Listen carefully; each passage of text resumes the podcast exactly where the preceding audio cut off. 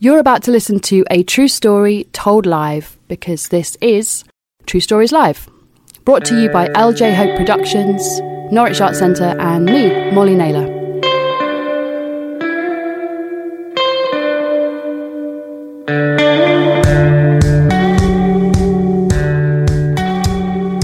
Please welcome the wonderful Jack Ferry.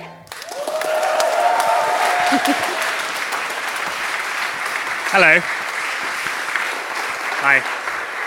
Yeah, I'm new, and I'm also apologise for being one of those young people who didn't know about the swingers grass.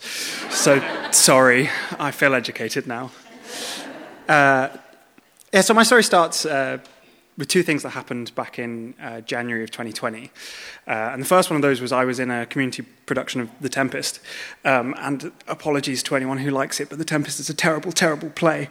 Um, and sorry, William, wherever you are.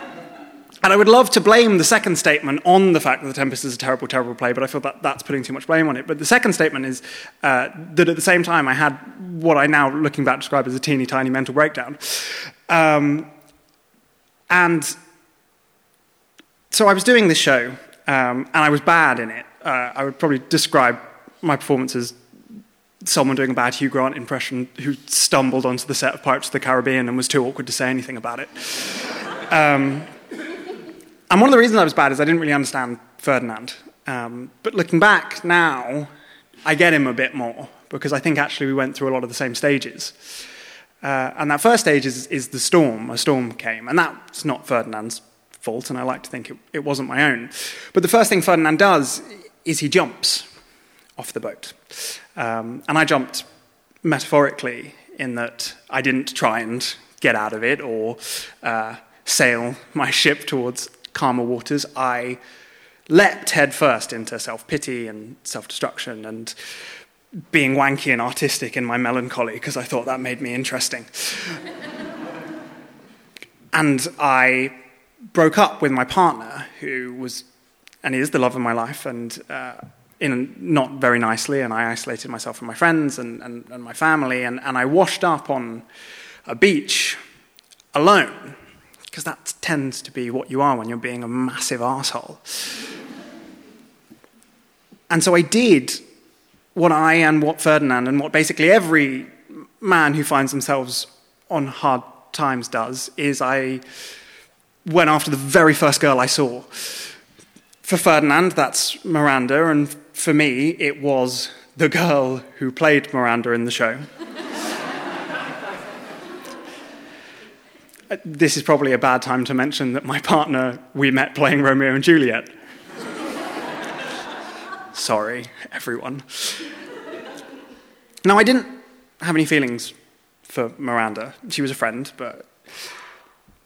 And it's difficult looking back and looking back and being like, and seeing yourself at your worst. Because the thing is, Miranda doesn't like Ferdinand because he's interesting or, or funny or charming because he's not. She likes him because he's there.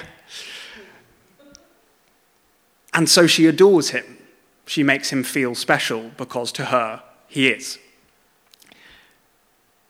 And it turns out that's what I was looking for in this moment. I wanted someone to look at me like I was the only man in the world and make me feel like I was okay. Because I was so in this hole of not okay, that, that just having someone stand there and, and go, no, you're cool, was kind of enough. At the end of The Tempest, there's, there's the great scene where everyone comes back together. Um, and it, it, kind of gets brushed over because really Ferdinand and Miranda are rather unimportant to the plot of The Tempest.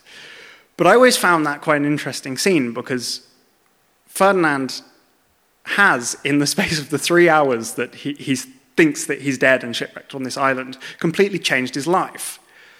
And now he has to deal with the fact that his old life is still there and he's shut himself off from it. I didn't marry my Miranda, but standing in my bathroom after and looking in the mirror, and it was as if I could see all the life that I had had which I had just slammed a door on. And then the world stopped. and I don't want to paint anything that's happened over the last couple of years as a force for good because it's not. That would be incredibly crass. But for me, actually, taking myself out of life for a little while was exactly what I needed. And this is where kind of the Ferdinand metaphor falls apart slightly. But, but to link it back to The Tempest, The Tempest is at its heart the story of someone who has been hurt and wronged in Prospero, choosing to forgive. And I was the recipient of what I still think is the bravest thing anyone has ever done, which is my partner chose to forgive me. And not only that, made perhaps even the braver decision to just, because we had just started messaging when the pandemic started, I think we'd, we'd, we'd met up once or twice. She made the incredibly brave decision to come and stay with me for what we thought was three weeks, and then turned into six months. And after a brief sojourn on, on the MA, we're still living together now. So I think I don't really like The Tempest. But that act of forgiveness at its end is powerful and quite remarkable. And I think I will always be grateful that it turned out not to be the stuff of fiction. And that my partner, and this is where I do the cheesy referencing the theme, gave me a so called clean slate. Thanks. Jack Barry! Thank you so much.